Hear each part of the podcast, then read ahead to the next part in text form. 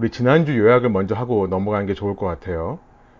소연 자매님께 제가 부탁을 드렸는데 우리 지난주 요약을 먼저 좀 해주시고 그 다음에 말씀 읽고 들어가는 게 나을 것 같습니다. 지난주는 요한복음 3장 22절부터 30절까지의 말씀을 공부했고요. 그 전에 니고데모와 말씀이 끝난 후에 예수님께서 세례 요한에 대해서 집중하여 말씀하신 부분이 나와 있습니다. 그래서 여기서 말하는 세례 요한은 누구인가? 어, 첫 번째 세례 요한은 날 때부터 성령이 충만한 사람이었고 두 번째 세례 요한은 주의 길을 준비하기 위해 외치는 소리였고 그리고 이 세례 요한이 현재 우리 공동체가 가져야 될 모습의 하나가 아닌가라는 말씀을 전해주셨었고요. 그리고 여기서 나온 세례 요한처럼 성령 충만하다는 것은 무엇인가에 대해서도 말씀해 주셨는데 성령 충만하다는 것은 첫 번째 자족할 줄 아는 삶이다. 그래서 다른 사람이나 어떤 공동체와 비교하지 않고 지금 내가 가진 것에 만족하여 내가 가진 것으로 하나님께 사용받기 위해 최선을 다한 것. 그리고 두 번째로 성령 충만하다는 것은 신실하다는 것. 그리고 세 번째로 성령 충만하다는 것은 관심이 예수님과의 결혼이라는 것은 예수님과 다른 사람과의 관계가 잘 맺어지는 것에 관심을 두는 것. 그래서 그 관계를 굳건하게 세울 수 있는 사람이 되는 것이라고 말씀을 전해주셨습니다. 간단하죠? 예, 아주 잘 정리해 주셔서 감사합니다. 지난주의 내용들이 좀 생각이 나죠. 예, 우리 함께 이 시간에 하나님 말씀 같이 읽고요. 오늘 나눌 내용 나누도록 하죠. 요한복음 3장 31절부터 36절. 제가 먼저 31절 읽겠습니다. 위에서 오시는 이는 모든 것 위에 계신다. 땅에서 난 사람은 땅에 속하여서 땅의 것을 말한다. 하늘에서 오시는 이는 모든 것 위에 계시고 자기가 본 것과 들은 것을 증언하신다. 그러나 아무도 그의 증언을 받아들이지 않는다. 그의 증언을 받아들인 사람은 하나님의 참되심을 인정한 것이다. 하나님께서 보내신 이는 하나님의 말씀을 전한다. 그것은 하나님께서 그에게 성령을 아낌없이 주시기 때문이다. 아버지는 아들을 사랑하셔서 모든 것을 아들의 손에 맡기셨다. 우리 마지막 36절 세 번역을 한번 읽어보겠습니다. 아들을 믿는 사람에게는 영생이 있다. 아들에게 순종하지 않는 사람은 영생을 얻지 못하고 도리어 하나님의 진노를 산다. 예. 오늘 말씀은 예수의 최고 우월성, The Supremacy of Jesus라는 제목으로 말씀 나누기 원합니다. 이 니고데모와 예수님의 이야기가 지나고 또 세례 요한의 이야기가 이제 끝났습니다. 22절부터 세례 요한의 이야기를 다시 한번 사도 요한은 기록하고 있었는데요. 그 이야기가 30절에 끝납니다. 특별히 우리 지난 시간 살펴본 대로 세례 요한이 외치는 고백이 27절부터 30절에 나와 있습니다. 30절, 그는 흥하여야 하겠고 나는 쇠하여야 하리라 라는 말로 세례 요한의 이야기가 끝납니다. 그리고 31절, 우리가 읽은 31절부터는 다시 사도 요한의 목소리로 돌아온 겁니다. 이거 읽으실 때 30절에서 세례 요한의 말이 끊기고 31절부터는 다시 사도 요한의 내러티브, 이야기하는 것이 나온다는 것을 여러분이 알고 읽으시면 도움이 될 것 같습니다. 사도 요한은 3장의 메시지를 이 31절부터 36절까지 다시 한번 요약하고 이 말씀을 마치는 것으로 보입니다. 그런데 이 요약하는 31절부터 36절에 너무나 중요한 말씀들이 담겨 있습니다. 우리 신앙의 핵심이라고 할 수 있는 것, 신약학자인 크레이그 키너라는 굉장히 유명한 분이 있는데요. 이 크레이그 키너라는 분은 이 31절부터 36절을 가리켜서 이것이 요한의 기독론의 요약이다. Johannine Christology의 consummate. 모든 것을 집대성 해 놓은 것과 같다라고 표현을 합니다. 저도 그것에 굉장히 동의를 하고요. 저는 이 요약을 한마디로 표현하면 지금 사도 요한에게 있는 신학의 중심 그것은 바로 supremacy of Jesus 예수의 최고 우월성을 지금 사도 요한이 이 마지막 결론을 통해 강조하고 있다라고 저는 표현하고 싶습니다. 우리는 바로 이 내용들을 믿는 사람들이죠. 이 31절부터 36절에 나와 있는 기독교의 핵심이라 할 수 있는 것을 우리는 최고의 가치로 인정하는 사람들입니다. 먼저 한 절씩 저희가 좀 살펴보기를 원하는데요. 31절에서 우선 사도 요한은 예수님을 위에서 오시는 이다. He who comes from above 라고 먼저 요약하고 있습니다. 예수 그리스도는 위에서 오시는 분이다. 앞서 3장 3절에서 이 위로부터 난다, 위로부터 왔다라는 것을 예수님께서 설명해 주신 것을 우리가 살펴봤습니다.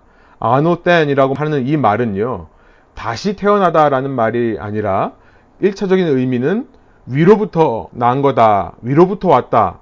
그래서 3절에 이렇게 말씀하셨죠. 니고데모에게 예수님께서 하신 말씀입니다. 예수께서 그에게 말씀하셨다. 내가 진정으로 진정으로 너에게 말한다. 누구든지 다시 나지 않으면 다시 나지 않으면이라고 번역했지만 이것은 위로부터 오지 않으면 이라는 말이라고 했습니다. 위로부터 오지 않으면 하나님 나라를 볼 수 없다.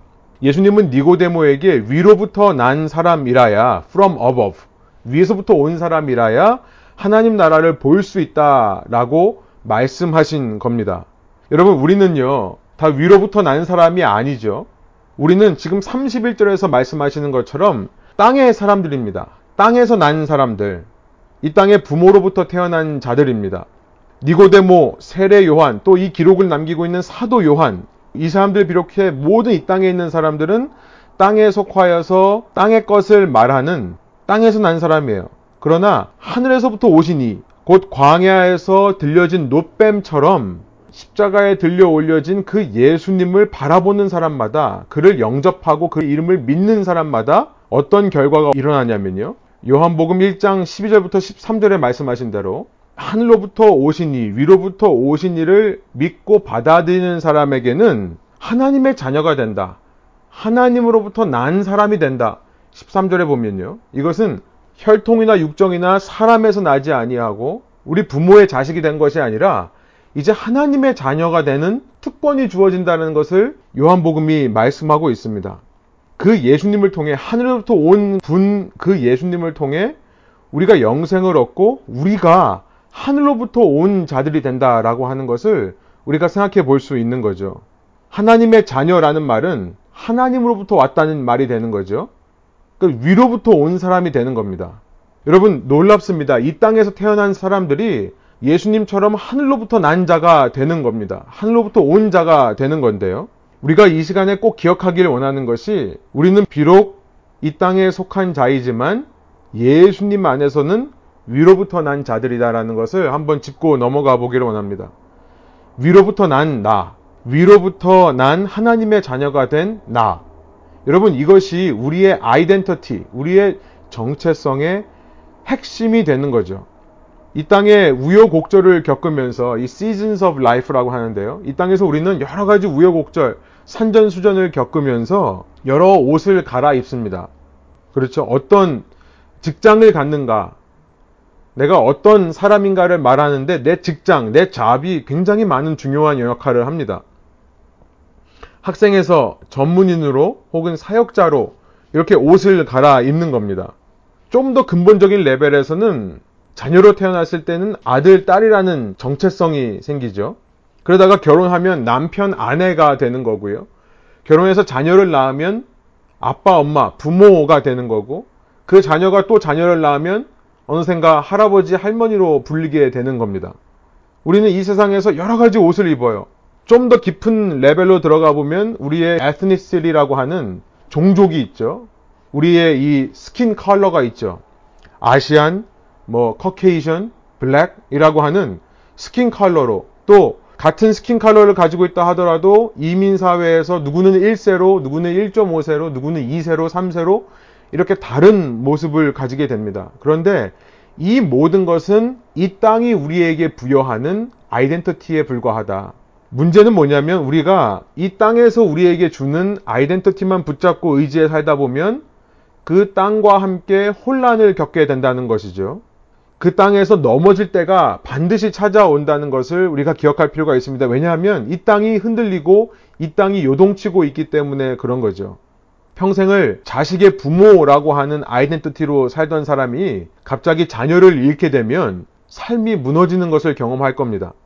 부모라고 하는 가치가 너무나 고귀하고 중요한 가치지만 그것이 그 사람의 아이덴티티의 전부였다면 이 땅에 속한 사람인 것을 벗어나지를 못할 겁니다. 그런데 지금 무슨 말씀을 하시는 거냐면 31절에서 예수님으로 말미암아 그 위로부터 온 예수로 말미암아 이 땅에서 그 예수님을 믿고 그 이름을 의지하는 사람은 하나님의 자녀가 되는 권세를 누린다. 위로부터 난 자가 된다는 겁니다. 예수 안에서는 우리가 하나님의 자녀라고 하는 정체성이 생기는 거죠. 그래서 이 땅의 어떤 도전과 변화와 유혹과 시련 가운데서도 흔들리지 않을 수 있는 정체성의 밑바탕이 형성된다는 것입니다. 예를 들어서 자녀를 잃었을 때 굉장한 슬픔에 잠길 수 있는 것이 당연합니다만 그렇다고 해서 삶이 무너지지가 않는 거죠. 내 삶은 하나님의 자녀, 위로부터 온 자라고 하는 내 정체성은 이 땅의 어떤 일에도 흔들리지 않는 것이 되기 때문에 그렇습니다. 저는 이 31절을 묵상하면서 이 예수님의 모습을 통해 예수님 때문에 우리가 위로부터 난 자가 되었다면 이 예수님으로 말미암아 우리가 이 말씀을 꼭 붙들어야겠다라는 생각이 들어서 시편 37편의 말씀을 소개합니다. 그는 넘어지나 아주 엎드려지지 아니함은 여호와께서 그의 손으로 붙드심이로다. 저는 오늘 본문 31절이 이런 어떤 그림을 그려주는 것 같아요. 여러분 한번 상상을 한번 해보세요. 이 땅의 모습을 보면 언덕, 힐이 있고 또 계곡, 밸리가 있습니다. 이 땅에 그 어려운 삶을 지나는 동안에 이 땅의 돌뿌리에 걸려서 넘어질 때가 있습니다. 그러나 그가 때로 넘어진다 하더라도 아예 엎드려지지 아니하면 그 쓰러져서 완전 절망 가운데 일어나지 못하는 일이 없을 수 있는 것은 뭐냐면 하늘에서 손이 뻗쳐와서 그를 붙들고 있기 때문이다. 라는 것을 한번 상상하며 그려볼 수 있겠죠.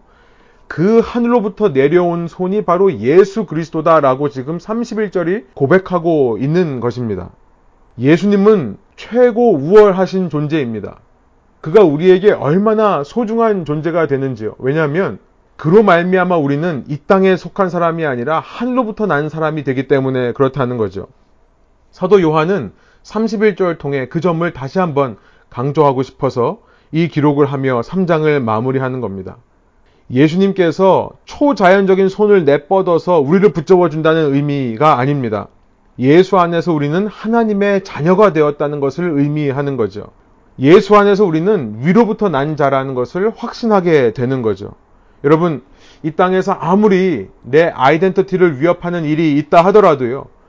내가 하나님의 자녀라는 아이덴티티를 붙잡으면 그 모든 어려움과 고난 속에서 우리는 하나님의 돌보시고 붙드시는 손길을 체험할 수 있으리라 믿습니다.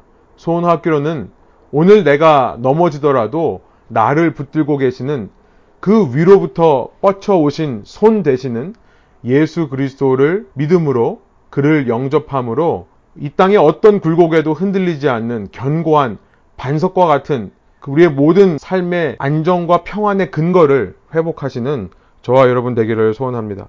결국 31절 바로 앞절에서요. 세례 요한의 그 30절의 고백과 너무나 31절은 잘 이어지는 것입니다. 어떤 상황 속에서도 그는 흥해지고 나는 쇠하여야 된다라고 말했던 이유가 무엇입니까? 이 땅의 어떤 상황 속에서도 그는 흥하여야 되고 나는 쇠해져야만 한다. 왜 그런가요? 그가 크게 보이고 나는 작게 보일 때에만 여러분 이 아이덴티티가 우리에게 기억나는 법입니다. 하나님의 자녀라는 아이덴티티가 기억나는 순간은 예수님이 크게 보이고 내가 작게 보이는 순간에만 그 아이덴티티가 우리에게 의미가 있어지고 기억되어지는 거죠. 아직도 이 땅에 아이덴티티를 붙들고 사십니까? 내가 남편, 아빠라는 사실, 내가 어떤 잡을 가지고 있는 사람이라는 것만으로 위로를 삼으려고 하면 아직 나는 충분히 쇠하여지지 않은 것이라는 것을 기억하시기 원합니다. 그런 나에게 있어서 아직 예수가 크게 보일 리 없습니다. The supremacy of Jesus. 예수님의 최고 우월성만 더 크게 보이는 우리 되기를 소원합니다. 이 두 번째 32절을 통해서는 사도 요한이 또 다른 것을 말씀하시는 것 같습니다. 32절 이렇게 이야기합니다. 그는 그렇게 위로부터 오신 예수는 자기가 본 것과 들은 것을 증언하신다. 그러나 아무도 그의 증언을 받아들이지 않는다. 어두움 가운데 빛이 비쳤음에 그 빛을 알아보는 사람이 없더라라고 하는 1장의 내용과 이어지는 말씀이죠. 그런데 그 예수님에 대해서 뭐라고 말씀하시냐면 예수님은 본 것과 들은 것을 증언하시는 분이다. 그리스 말로 마르투리아라고 하는데요. 영어로 제가 써보면 마르투리아, 증인이라는 말이에요. 예수님이 증인 되신다라고 말씀을 하는 거죠. 이렇게 위로부터 오셔서 우리의 아이덴티티를 바꿔주시는 예수님. 그 예수님은 증언하시는 분이다라고 지금 말씀하고 있습니다. 예수님의 삶을 보면 증언으로 가득 차 있다는 것을 우리가 알게 됩니다. 요한복음 5장에 가보면요. 요한복음 5장 19절에 이런 말씀이 있습니다. 예수께서 그들에게 말씀하셨다. 내가 진정으로 진정으로 너에게 말한다. 아들은 아버지께서 하시는 것을 보는 대로 따라할 뿐이요. 아무것도 마음대로 할 수 없다. 아버지께서 하시는 일은 무엇이든지 아들도 그대로 한다. 히브리서 3장 1절에 보면 예수님을 가리켜서 그는 사도다. 사도 중에 제일 된 사도다라고 말합니다. 사도라는 말, 아파스톨로스라는 말은 보냄을 받은 자란 뜻입니다. 예수님께서 하나님에 의해 보냄을 받은 첫 번째 사도가 되십니다. 그렇게 하나님으로부터 보냄을 받은 예수님, 이 땅에 하늘로부터 온 사람 중에 첫 번째가 되는 사도, 그 예수님에 의해서 이 땅에 사도들이 나타납니다. 그 예수님이 또 보내시는 자들이 나타나는 거예요. 사도라는 것은 예수님 당시 열두 제자를 가리키는 말로 이제 교회에서 사용됩니다만 넓은 의미에서 보면 믿는 모든 제자들이 사도입니다. 왜냐하면 사도행전 1장 8절에서 예수님께서 하늘로 올라가시면서 우리를 모두 예수님과 같은 증인이 되라라고 말씀하셨기 때문에 그래요. 우리를 증인으로 보내주셨습니다. 여러분, 예수님이 사도라는 사실, 그리고 이 말투리아라는 의미에서 영어에 mar터라는 말이 나왔죠. Mar터라는 말은 순교자라는 말이 되는 겁니다. 그러니까 순교자의 원래 의미는 증인이라는 얘기예요. 예수님은 사도로 이 땅에 보냄을 받으셔서 이 땅에서 숨을 거두시는 그날까지 증인으로 사셨습니다. 십자가까지도 결국 그의 죽으심으로 하나님의 예수님을 향해 말씀하신 모든 말씀을 이루어드리는 증인의 삶을 사다가 가셨다는 거예요. 그는 그의 처음과 마지막이 성실한 증인의 삶이었다라는 것을 우리가 생각해 볼 수 있습니다. 여러분, 이렇게 하나님으로부터 와서 증인의 삶을 사시다가 다시 하나님께로 가신 그 예수님께서 우리도 똑같은 증인의 삶으로 부르신다는 사실. 우리도 이 땅에 와서 이 땅에 살다가 예수님을 만나 하늘로부터 온 자가 되어서 다시 영원한 하나님 나라에 가기 전까지 우리도 우리의 처음과 끝이 예수님을 증언하는 삶, 예수님을 통해 하나님을 증언하는 삶을 살아야 된다는 것을 한번 생각해 보게 되는 거죠. 증언하러 오신 예수님을 받아들이는 사람에게 똑같은 일이 일어난다는 겁니다. 예수님처럼 증인의 삶을 살게 된다. 그래서 다음 절 33절에 이렇게 말씀하시죠. 그의 증언을 받아들이는 사람은 하나님의 참되심을 인정한 것이다. 한국 번역이 좀 더 잘 번역했으면 좋겠습니다. 여기서 영어로 보면요. Whoever receives his testimony set his seal to this. 그러니까 인증을 한다라는 말을 하고 있어요. seal. 고대 사람들이 서약할 때 내가 어떤 문서를 씁니다. 문서를 써놓고 거기에다가 내가 이것을 반드시 행하겠다라고 씨를 하는 것, 그것을 얘기하는 겁니다.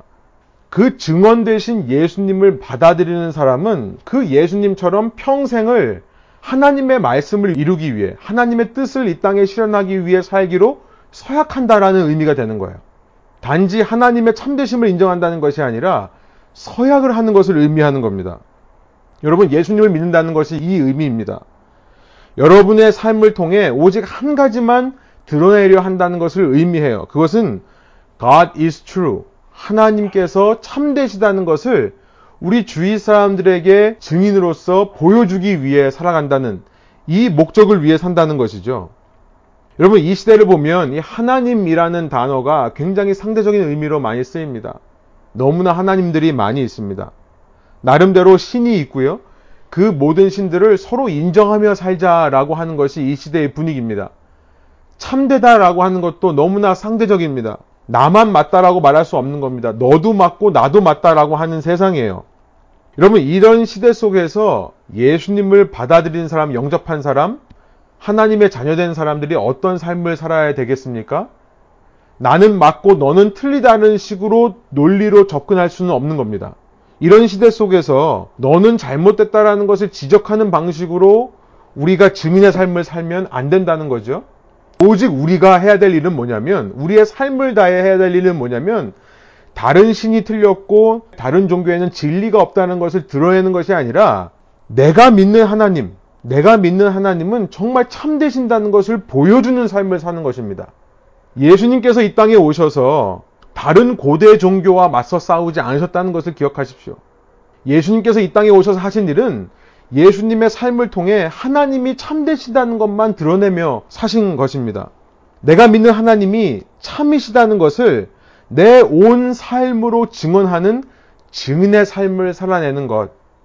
여러분, 이 증인이라는 단어가 요즘 시대에 많이 사용되지 않는다는 것이 너무나 안타깝습니다. 교인이라는 개념은 너무나 잘 사용됩니다. 교회에 등록한 등록 교인. 그러나 증인이라는 말을 하지 않는 이유가 무엇일까요? 증인이라는 말을 왜 하지 않는 겁니까? 정말 레디컬하게 그렇게 한번 바꿔봤으면 좋겠다는 생각도 들어요. 교인이라고 안 하고요. 증인들이라고 불러봤으면 좋겠어요. 무슨 의미입니까? 우리의 삶을 통해 예수님처럼 하나님이 참되시다는 것만 드러내는 삶을 사는 것이다. 우리는 그 사람들이야말로 위로부터 난 하나님의 자녀라 불리기 합당한 사람이라는 것을 우리가 알게 되는 거죠.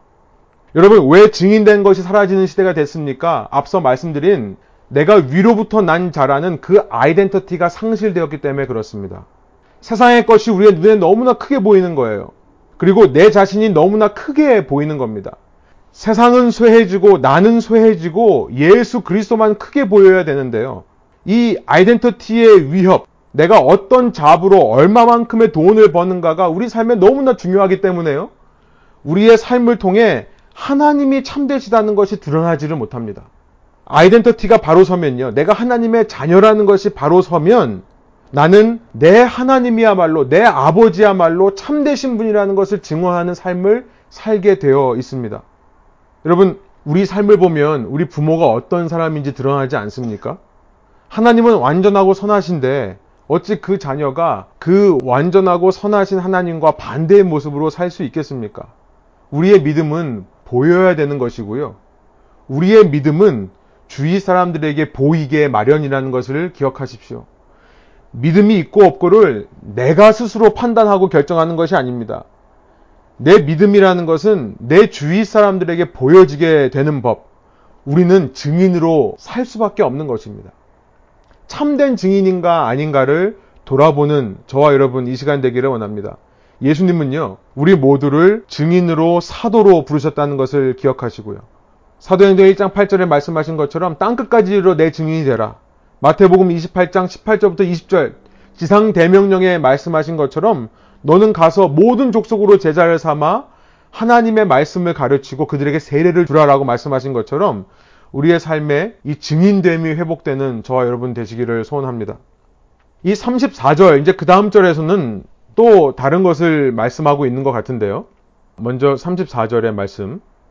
34절의 말씀입니다. 하나님께서 보내신 이는 하나님의 말씀을 전한다. 그것은 하나님께서 그에게 성령을 아낌없이 주시기 때문이다. 라고 말씀하고 있는데요. 저는 이 34절을 보면서 예수님의 우월성은 어디에 있냐면 예수님이야말로 최고의 예언자다라는 것을 생각하게 됩니다. 34절. 하나님의 말씀을 전한다. 라고 하는 거죠. 하나님께서는 예수 이전에 수많은 예언자들을 이 땅에 보내서 하나님의 백성을 가르치시기 원했습니다. 그때마다 성령을 통해 하나님은 예언자들을 감동시키셨어요. 그런데 이 유대인들의 가르침이 지금 전해지고 있는 것은 뭐냐면 유대인들은 예언자들이 활동을 할 때 성령께서 예언자들 위해 영구적으로 임하신 것이 아니라 그때그때 필요한 말들을 전하기 위해 그때그때마다 감동을 하셨다라고 믿었습니다. 이사야는 이사야의 사역을 감당하기 위한 그 성령의 기름 부으심만을 받았던 것이고요. 예레미야는 예레미야의 사역을 감당하기 위한 만큼만 성령을 받았다라고 생각했던 것이 당시 유대 사람들의 생각이었다는 겁니다. 그런데 34절에서 뭐라고 말씀하십니까? 예수에게는 하나님께서 성령을 아낌없이 주셨다라고 말씀하고 있습니다. 그러니까 예수님이야말로 supreme prophet, 최고의 예언자라고 우리가 이해할 수 있는 거죠. 그래서 우리가 예수님의 음성에 귀를 기울여야 될 필요가 있겠습니다. 성령을 통한 주님의 음성을 듣는 것에 우리의 삶을 헌신할 만한 가치가 있는 겁니다. 여러분 성경 공부하는 최대 유익이 무엇입니까? 예수님의 음성을 분별하는 능력이 생겨나는 거죠. 아이덴티티를 가지고 하늘로부터 왔다는 하나님의 자녀라는 아이덴티티를 가지고 증인으로 살기 위해 우리에게 반드시 필요한 도구가 무엇입니까? 하나님의 예수님을 통한 음성, 곧 성경 말씀인 거예요. 그래서 에베소서 6장에 보면요. 에베소서 6장에 우리 성령의 전신갑주를 입으라 라고 얘기를 하면서 그 성령의 여러 가지 우리의 주시는 공격, 방어 무기 중에 사실 유일한 공격 무기가 말씀이라고 기록되어 있습니다. 시간 관계상 읽지는 않겠습니다만 에베소서 6장 13절부터 17절에 보면 모든 성령의 전신갑주를 입고 맨 마지막에 들어야 될 검에 대해 말씀하시면서 그것이 하나님의 말씀이라는 것을 말씀하세요. 여러분 우리가 우리의 아이덴티티를 확고하게 지키고 이 땅에서 증인으로 살기 위해 말씀이 하나님의 말씀을 듣고 청종 순종하는 일이 너무나 중요하다는 사실을 다시 한번 저희가 확인하기를 원합니다. 오늘 우리는 목자 대신 예수님의 음성을 듣고 따라가는 양인가 돌아볼 필요가 있는 거겠죠. 그리고 나서 35절에 보면 이렇게 말씀하십니다. 아버지는 아들을 사랑하셔서 모든 것을 아들의 손에 맡기셨다. 저는 여기 35절 말씀에서 예수님은 34절에서 말씀하시듯이 최고의 예언자이실 뿐만 아니라 최고의 왕이시다라는 것을 생각해 봅니다. 예수님의 수프리머시, 우월성에 대해서 말씀하시면서 모든 것을 아들의 손에 맡기셨다. 무슨 말입니까? 예수님이 왕이시다라는 거예요. 이것이 사도 요한의 신학 가운데 아주 뿌리 깊게 자리 잡은 신학입니다.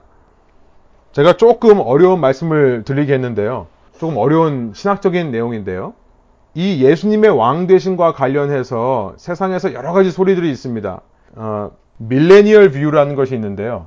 요한계시록 20장 1절부터 10절에 보면 천년이라는 단어가 나오죠. 천년이라는 단어가 계속 반복되면서 천년 동안 그리스도와 그 성도들이 함께 이 땅을 다스리는 권세가 주어졌고 천년 동안 사탄이 옥에 가두어서 활동하지를 못한다. 라고 하는 이런 환상의 계시의 말씀들이 이어집니다. 그래서 그 말씀이 너무나 어려워서요. 이 말씀을 근거로 이 땅의 역사를 어떻게 이해해야 되는가에 대해서 크게 네 가지 천년 왕국의 관점이라고 하는 것이 생겨났어요. 제가 이런 것들을 나중에 이제 계시록 공부할 때가 되면 그때 좀 더 말씀드리길 원하는데요. 굉장히 복잡한 내용인데 여러분에게 몇 가지만 아주 간단하게 좀 설명을 하고 넘어갈 필요가 있다 생각이 듭니다. 왜냐하면 우리가 하나님의 왕국에 대해 나라에 대해 어떤 view를 갖는가에 따라서 현재 우리의 삶이 너무나 달라지기 때문에 그렇습니다. 크게 세 가지로 나뉘는 것은 전천년설이라는 게 있습니다. premillennialism이라고 하는데요. 예수님께서 이 땅에 오셨고 십자가를 지셨고 그리고 예수님께서 다시 오십니다. 편의상 십자가로 예수님의 초림과 재림을 이렇게 한번 표현해 볼게요. 그렇다면 예수님이 오시고 끝이 아니라요. 천년 왕국이라는 것이 있기 전에 예수님께서 오신다라는 비유가 전천년설이에요. 그러니까 예수님께서 오셔서 오시고 나서 세상의 끝이 아니라 오신 후에 7년의 대환란의 기간이 있고 7년의 대환란이 끝나고 나면 예수와 함께 천년 동안 성도들이 다스리는 그리고 나서 모든 것의 끝이 온다라고 하는 비유를 가진 사람들이 전천년설입니다. 천년 왕국 전에 예수님이 온다 해서 전천년설이에요. 특별히 예수님이 7년 대환란 전에 온다라고 믿는 사람들을 세대주의적 전천년설이라고 합니다. 여러분 휴거라는 말 들어보셨어요? 랩처라고 하는 휴거. 영화에 있었죠. 니콜라스 케이지가 주연했던 Left Behind라는 영화.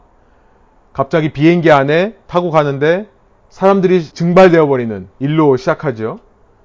크리스천 영화로 만들었다고는 하는데 잘 모르겠습니다. 그런데 이 휴거설, 랩처를 믿는 사람들이 바로 세대주의적 전천년설을 믿는 겁니다.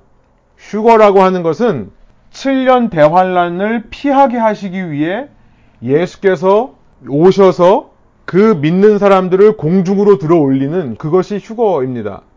7년 대환란 동안 이 땅에 남은 사람들은 7년 동안 큰 어려움을 겪습니다.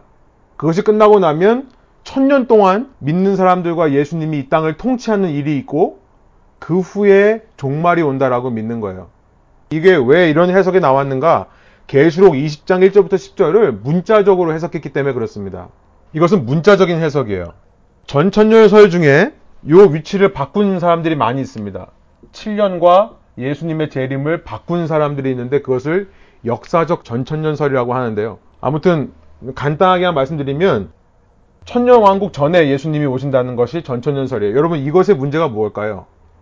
저는 이것의 가장 큰 문제는 예수님의 초림으로부터 재림까지의 기간에 대해서 명확한 답을 내리지 못한다는 겁니다.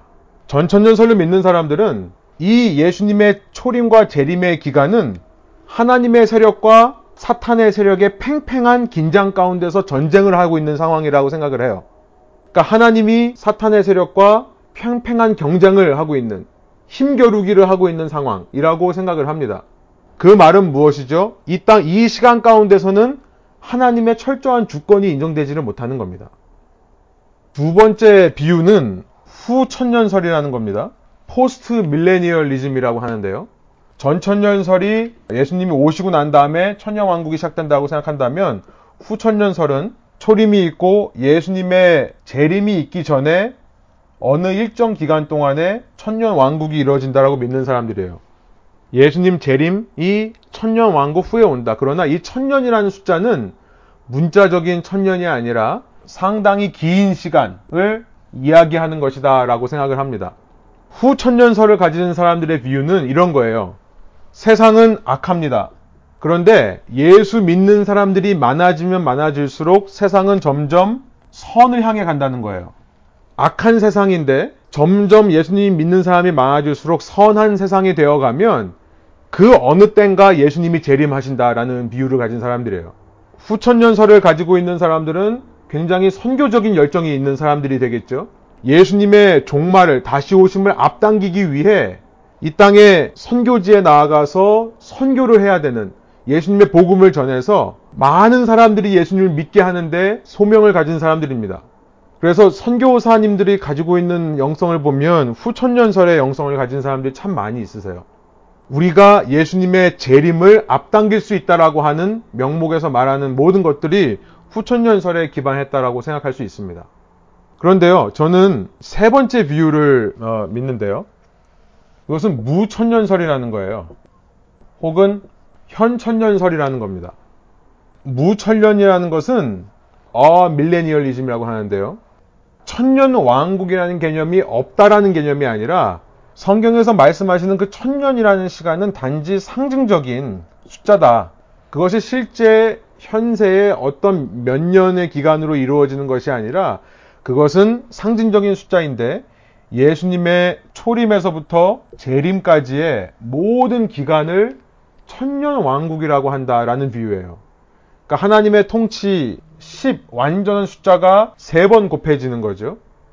하나님의 숫자만큼 곱해지는 겁니다.